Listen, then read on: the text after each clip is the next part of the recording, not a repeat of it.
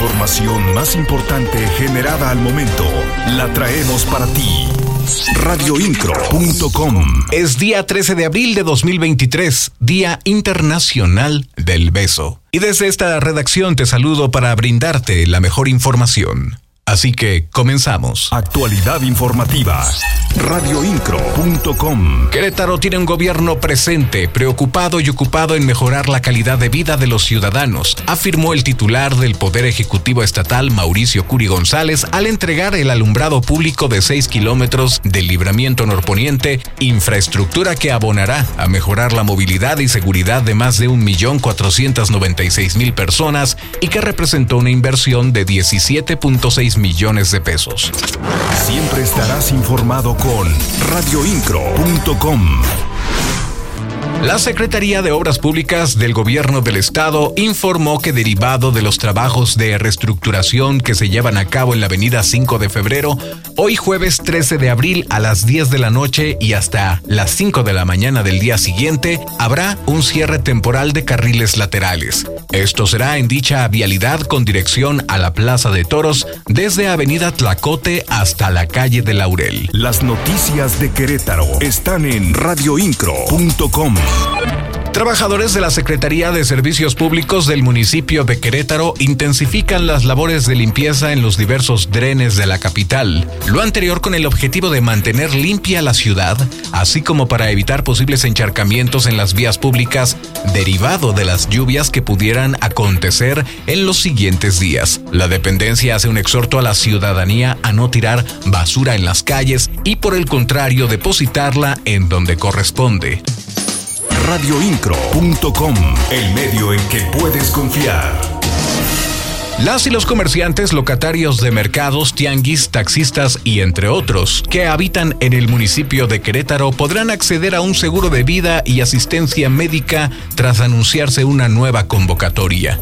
El alcalde Luis Nava reconoció que existen personas que trabajan por su cuenta quienes no son propiamente asalariadas y carecen de cobertura en seguridad social y asistencia médica. Es por ello que surge este programa que busca brindarles todo ese apoyo radioincro.com. El director de la Agencia de Movilidad del Estado de Querétaro, Gerardo Cuanalo Santos, informó que este domingo arrancará la cuarta etapa de estandarización de frecuencias del transporte público Crobús. Para ello, apuntó que se intervendrán 10 rutas de las zonas de Menchaca, Bolaños y Hércules, así como la puesta en marcha de cuatro nuevas rutas. Actualidad informativa. radioincro.com. Estará listo en mayo Plan de Vida San Juan del Río la información completa con mi compañero Alexis Morales. El secretario de Desarrollo Urbano y Obras Públicas, Fernando González Salinas, aseguró que en el mes de mayo se pretende que quede concluida la obra de construcción del Plan Vida de San Juan del Río. Señaló que después de terminar su construcción será equipado para que posteriormente inicie operaciones en beneficio de las y los adultos mayores de esa demarcación y de municipios de los alrededores el plan vida ya estamos a punto de terminar. Eh, nosotros terminamos en mayo, o sea, pero falta todavía este, amoblarlo y entonces ya estaremos en posibilidad después de eso, ya por parte de la, del DIP, de que se pueda entregar.